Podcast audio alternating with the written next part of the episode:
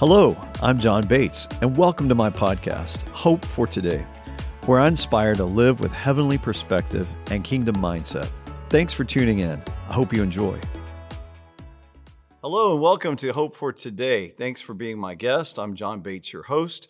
We're going to have a great time the next few minutes just talking about change, because change is something that happens to you regardless of your age, your vocation in life, your sex, the nation you live in. We all experience change. So today we're going to talk about change. And I want to welcome Micah Stinnett. He's my guest today. Hi, Micah. Hello.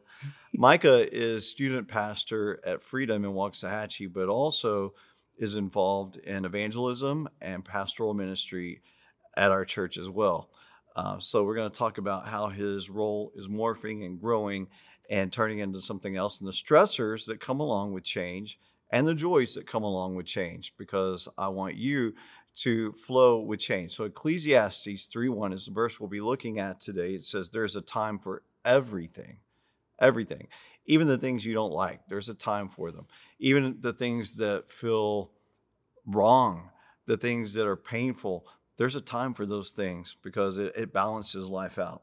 It says, and a season for every activity under the heavens. So there's no wasted time with God. When you're in Christ, even those weird situations, God does a lot through those things. So here's something that we all went through, unless you're about 2 years old. You went through the pandemic, and that brought great change to our society. So we'll start right there, Micah. How did going through the pandemic affect and change you? I mean, for me personally, but then also, like, whenever we first started, Sam and I here at the church, and we started becoming the youth pastors here, we started right as... And here's their picture. So there's Sam, his wife. Yeah, and as soon as we started at the church, the pandemic hit. And so we had to learn a whole new way of doing church. But then even me personally, finding ways to better communicate just with people in general, because we were isolated.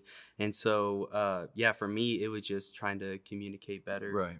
So how did it affect you personally? Affect me personally? Like the pandemic. You remember the pandemic? Yes, I do remember the pandemic. Me personally, I mean, it was just I spent a lot more time with my family. Right. I was, cooped up in the house, and that's how it affected me. Yeah, personally. I think probably because when you started, you were how old in the pandemic? I was 23. Right. 23. So you hadn't really lived a lot of life, so you didn't know what life was without... Yeah. And your new vocation and stuff. Yeah. So. Well, and me and Sam, we were just... And newlyweds? Newly engaged. That's right. You weren't even married. Yeah, we weren't married yet. Okay. And you were still living with your family. Yeah. So, it brought everybody together, even if you didn't want to be with those people. You were together with them. I think because of the fear associated with the lack of understanding of what COVID was and so many people dying, it brought a lot of introspection into our lives. Mm-hmm. Made us think of our goals. Mm-hmm. What are we doing with our life? Do we want to keep doing it? A lot of families got closer, and a lot of families fell apart because of that introspection. And some, churches, I do church life. Some churches closed. Some have not recovered. Some have flourished. Businesses, a lot of them were shuttered. New ones started. Now people have more fluid schedules, hybrid schedules. Things are, shifting and changing. So it's really interesting. So since you've been here now for 3 years, you have grown our youth group. If everybody showed up, there'd be about 40 kids. Everybody who calls, you their youth pastor. And so I watched your leadership for the last 3 years, but really the last year and a half, because we were kind of out with the pandemic. And in Micah, I saw responsibility and taking care of things and loving people, really caring and loving for people. So I thought, you know what? This is all this love and care that's being poured into, at that time, about 25 young people. So what if it was spread out to a bigger amount of people? So really changed your role quite a bit. Mm-hmm. So Talk about, there had to be some intimidation, I imagine. What were you feeling when everything started changing around you? Yeah, I mean, there was a sense of overwhelmingness of just something new. And with me, I'm always a big planner. I think ahead. And so just to, this was not on my radar. And so just the sense of this new responsibility that I'm having, it was just, some overwhelming sense. But also at the same time, it was really cool because I try to have this perspective just of if somebody sees that in me and if God is giving me more responsibility, then I have that perspective just to just kind of roll with it and to go with it. Right. Yeah. And so it's been exciting to watch you as you step into our church's fivefold ministry, step and help out in the pastoring arm of the church, being responsible for people when they're sick, different levels of care, and with evangelism. We do a lot of evangelism and a lot of global outreach. So that's a big responsibility. So altogether, you're overseeing in evangelism about 10 teams. Mm-hmm. How many in pastoral realm? I would say 13 teams. So you're looking at overseeing about, you went from being a youth pastor mm-hmm. to now overseeing that youth group and 21 to 25 teams. So that's a big stretch, isn't it? Yeah. Did you realize it was that big? I mean, now saying it, I'm like, wow, I didn't realize it was that big. I didn't present it that way, did I? No. But you've done a great job. And the key, you know, what Micah's finding, and which is the key for you too, when you move into new responsibility, you shouldn't be the same person that you were in your other level, your lower level. You're growing. So as you grow, it usually involves other people with you. So if you had all of a sudden taken over 25 ministries and you were trying to do it all, that wouldn't work. It would not work. And not at all. So he's not doing these ministries. He's overseeing the people and their teams. So you'll end up overseeing probably about 150 people mm-hmm. In these teams once they all get matured. Plus the youth group, which I predict will continue to grow because you're broadening who you are.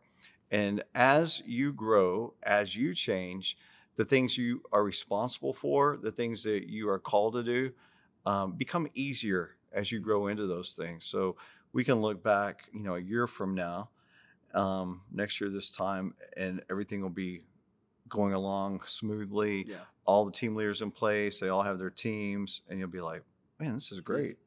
Yeah. And then I'll say, Micah, I need you now to also do this. So maybe don't act like it's too easy. Yeah.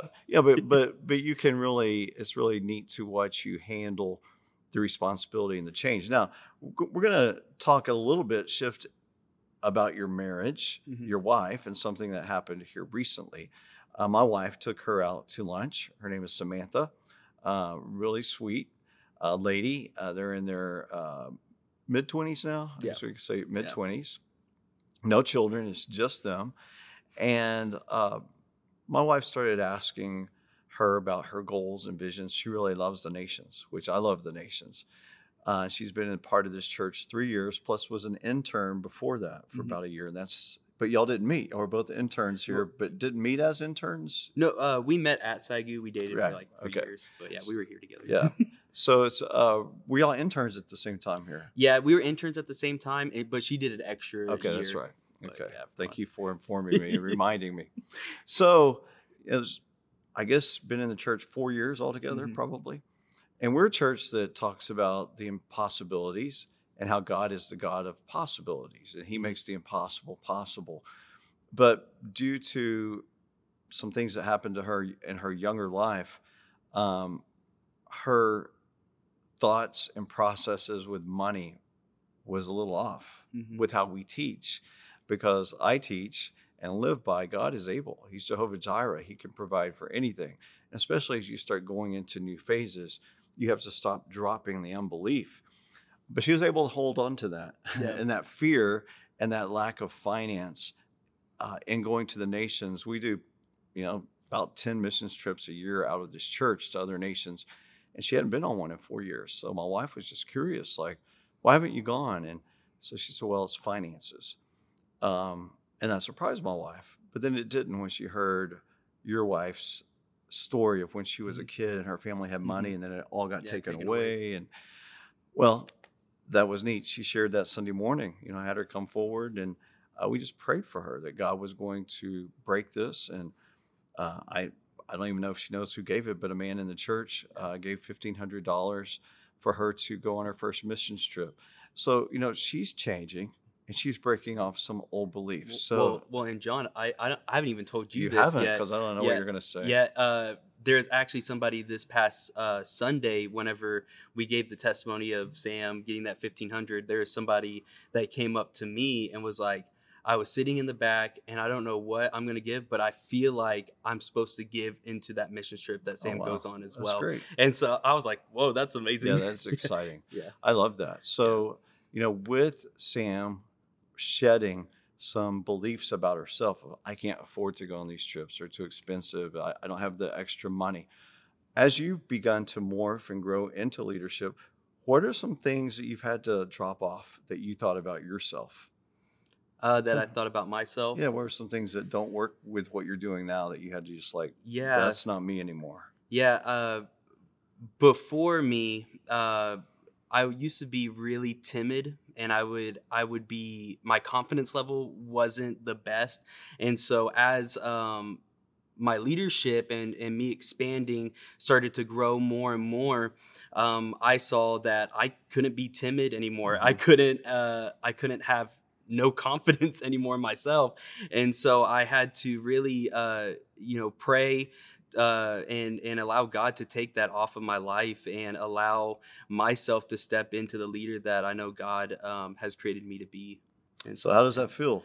It feels good. It feels really good, because before it felt like I was, just like you being weighed down. Mm-hmm. And as soon as that weight just lifted off, I felt more free. I felt like I could talk more. I felt like I could relate to adults, because that was another big thing, because I would talk to students really well, but then talking with adults was a whole different level. And so just that getting off of me has really felt great. How about you became an adult? Yeah. Yeah, that's what I've seen, because you thought, man, if I'm going to be leading adults, I better be one. Yeah. So, that's definitely changed. Yeah. And it's, there are people adult age who never enter into adulthood. Yeah. Yeah. Yeah. So thank you for entering adulthood. It looks good on you. So there is a time for everything. There's a time to shift and change. Mm-hmm. There's a time to go through life changes, and you have circumvented this one, Micah, and you've stepped really into adulthood. In our nation, they're saying right now, and it's probably in all industrialized nations, that adolescence lasts till the late 20s now. Mm-hmm. So you're into adulthood a little early. Yeah, so. 26 years old. Yeah. So that's great. So back to this scripture, there's a time for everything and a season for every activity under the heavens. So let me ask you, what is trying to change in your life? And I look at this usually by what's causing you a problem. What do you keep bumping up against to saying, man, this is still a problem? Why won't this work out? So let's look back to the New Testament when Jesus stayed on the shore and sent the disciples out on the Sea of Galilee. So they're in this boat, Micah, and they're going across the Sea of Galilee. It's night, and a storm comes up, a big storm. It's a pretty big lake. It's really a big lake. But they're out in the middle, and big waves. I was there earlier, or I guess in December of last year, and the day we went out was kind of choppy, but it was daytime, but it was still choppy, and the boat was kind of rolling. So I was thinking, man, in a really bad storm, this would not be fun. And at dark when you can't see the shore. So they were out there, and Jesus sent them. So I'm sure they were wondering, didn't he know, that there was going to be a storm? Why would he do this to us? And then adding insult to injury, he comes walking up and they're thinking he's a ghost. The only times they're seeing him is when the lightning flashes. Mm-hmm. They're seeing him. And if he was like me, he'd be making funny faces at him, like, like something every time the lightning would flash. So they were freaked out. Like, what's this ghost out here? Until he got close enough, realized it was Jesus. Then Peter got out of the boat and walked on the water a little ways till he sank. But what this whole scenario was about was changing them from one level to another, to begin to see that Jesus was not only going to meet the needs of the people around them, he was going to provide for them. He spoke to the seasons of peace be still. He was really preparing them for when he was going back to heaven and they would have to do the work of the ministry without him with the help of Holy Spirit. But that was the activity of Jesus. And that was a season that they were going through of having to morph into their next level. Yeah. So you can really identify what's going on in your life. What is the activity of Jesus by what is the problem you're facing right now? A lot of times, who do we want to blame it on instead of Jesus? Other people, ourselves, the devil, anybody but Jesus. You know, Jesus can't do this. Well, he will allow things to happen in our lives to get our attention, to bring us into the next level. And I found this, and you found this out about me. Jesus is not necessarily concerned about your comfort level. Nor was I about yours, because you were very comfortable with the youth. I was. But there was so much more you could be doing. Yeah. And so that's how the Lord is with us. He pulls us into our next. So right now, if you're uncomfortable in your state of being, if you're uncomfortable in what life is offering you, ask the Lord, how are you promoting me into my next level of life? What are you doing? Because I want to get on board with you, and I want to know what this season is, so it won't be wasted. Because I don't think the disciples wanted to take another trip like that. Let's get it. And, you had an option. You could have told me, no, I don't want to do this. Yeah. I don't want to do this. My options then would be leave you where you're at and let you just focus on the youth, have to get someone else, disciple and train them, knowing me, being frustrated with you at the same time that why won't he step up, or saying, I don't know this is going to work for us anymore. Maybe you need to go do ministry somewhere else where they can grow you, because obviously I'm not the person to grow you. And if you chose not to change, you could go to the next place and do the exact same thing till change is offered to you. And they're like, no. And I've unfortunately seen people do that in their life. They refuse to grow. They refuse to change. They get very fixed with what they're doing, who they are, how they do things, concrete thinking, and nothing ever moves. Yeah. So thank you for moving. Thank you for being malleable and allowing God to take you to the next level, because now I'm watching you flourish, watching you grow into this Micah that none of us knew, and seeing you lead leaders. Yeah, it's kind of amazing, isn't it? Yeah. As you would say, it's awesome. You say that quite a bit. Things are say it like you would say it about you. Awesome. And it really is. It is really awesome what God is doing in you. Yeah. And it's awesome what God is trying to do in you. So instead of being downcast, forlorn, upset, discouraged, saying, man, life is so hard. Jesus, you're trying to get my attention here. Yeah. What's going on? If you don't have enough money at the end of your paycheck, there are some things you can do. And Jesus is probably saying, you don't have enough money.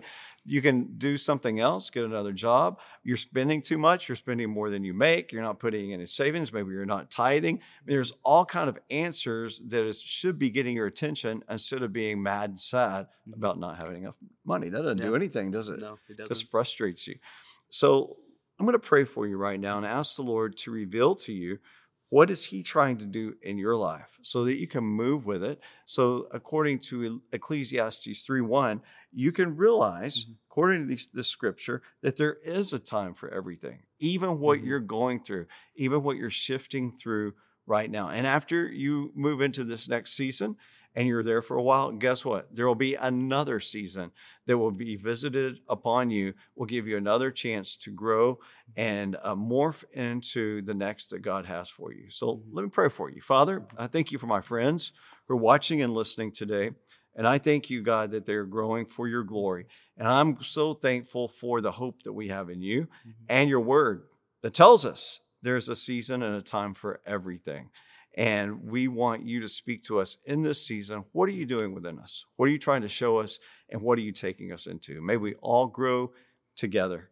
I thank you for these things in Jesus' name. Amen. Amen.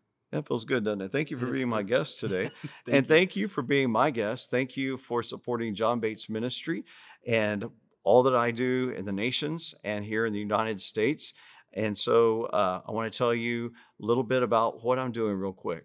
Las Vegas Initiative, doing some great works in transforming with the leadership in Las Vegas, transforming that city. It's something the Lord laid on my heart. So really pouring into Las Vegas. Pouring into right now Honduras and Cuba, and really believing God is doing some great things there, and getting ready next year for Bangladesh to revisit Bangladesh, work with them, and Cambodia and Cameroon. So there's going to be some exciting things that are right around the corner and exciting things coming up. So thank you for partnering with me as I bring Jesus to the nations. Well, have a great week. Again, thank you, Micah. Thank you. God bless. Thanks for listening to Hope for Today with John Bates. Let us know your thoughts by leaving a review. You can subscribe and share these episodes wherever you listen. You can connect with John through Facebook, Instagram, and at johnbatesministries.com. Have a blessed day.